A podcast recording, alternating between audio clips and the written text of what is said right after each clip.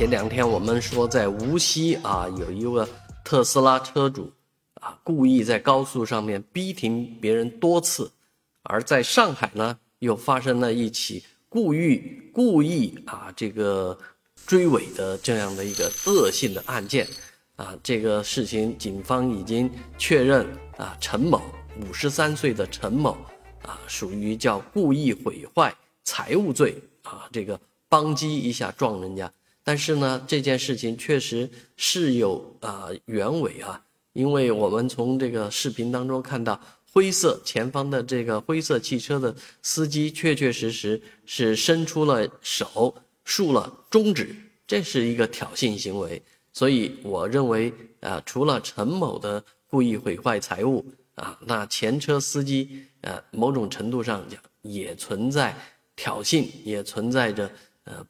这个引发啊，故意在高速公路或者高架道路上面引发交通事故的啊，类似于无锡的那个呃逼停别人的那种行为啊，所以双方都应该受到惩罚。而类似的，在这个视频啊当中也流传一部关于广州那边有一个呃宝马车撞到桥墩上自燃的这个事情。也说是一个黄色出租车，呃，对他进行怎么怎么样。其实那个事情，看明眼人看了传完整的视频之后，就知道这个开宝马车的人实在是呃自己找的。